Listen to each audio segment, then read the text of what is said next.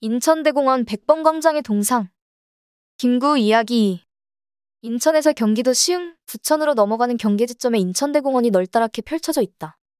인천 시민은 물론이고 부천과 시흥 주민들도 많이 이용한다. 야트막한 산 속에 시설물이 많지 않으면서 숲길이 좋다. 그 공원 한쪽 구석에 백범광장이 있다. 김구 선생과 그의 어머니 광락원 여사의 동상을 세워놓은 곳이다. 인천을 동서로 가로지르는 백범로의 동쪽 끝자락이기도 하다.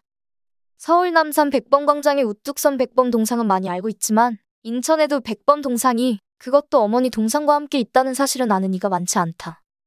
이곳은 광락원 여사의 동상이 있다는 사실 하나만으로도 아주 특별한 공간이다. 백범이 인천에서 2년 가까이 1차 옥살이를 할 때 그의 부모는 백방으로 구명운동에 나서고 헌신적인 옥바라지를 했다. 여러 인천 사람들이 백범을 위해 나서준 것은 그 부모의 뜻한 자식 사랑에 감명받은 부분도 있다.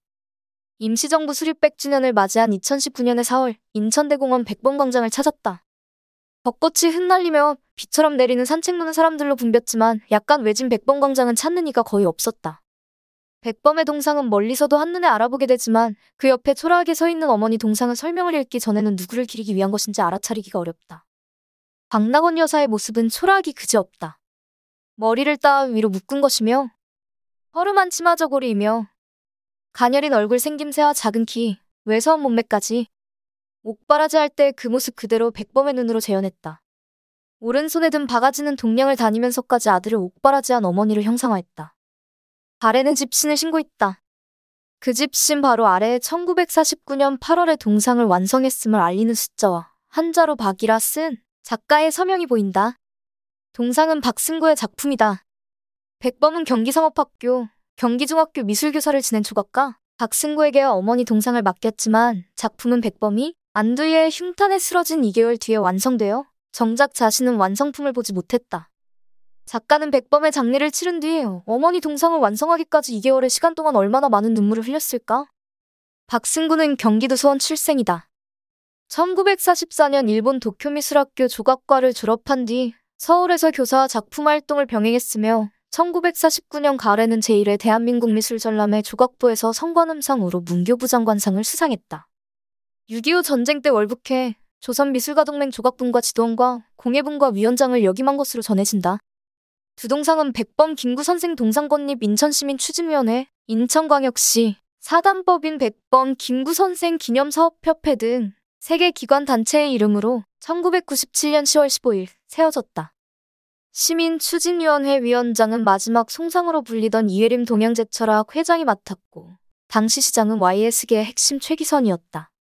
두 사람 모두 고인이 되었다. 동상 건립 비용을 낸 개인은 이혜림 회장을 포함해 33명이었고 여러 기업체와 기관에서 동참했다. 김우중 회장의 대우중공업과 인천 경기 지역의 향토은행 경기은행도 참여했다. 대우중공업은 두산인프라코어로 바뀌었으며 경기은행은 IMF 외환위기 당시 퇴출 대상에 올라 역사 속으로 사라졌다. 12곳이나 되는 인천 지역 상호신용 금고도 못했는데 이들 역시 지금은 낯선 존재가 되었다.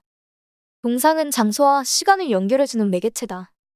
신선했던 백범의 삶과 함께 우리 근현대사의 단면, 역사 속으로 쓰러진 인물들을 만나는 소중한 단서가 되어준다. 그렇다면 백범의 아버지는 어떤 인물일까? 아버지 김순영도 탈옥한 아들 대신 옥살이를 하는 등 모진 고초를 겪었다. 외아들이 인천 감옥에 갇히자 부모는 해주의 집 문을 닫아 걸고 인천으로 옮겨 살았다. 못 치는 날품을 팔아 옥바라지를 했고 붙이는 강화와 서울을 오가며 석방의 길을 찾았다. 서울에서 소송을 했지만 결과가 없자 소송 문건을 챙겨 강화의 문장과 이건창을 찾아가 방책을 물었다. 탈옥 직전 인천을 떠나 고향으로 돌아가시라고 당부한 백범의 말을 따라 부모는 해주로 돌아갔지만 뒤따라온 인천 순경에게 붙잡혀 인천 감옥에 갇혔다.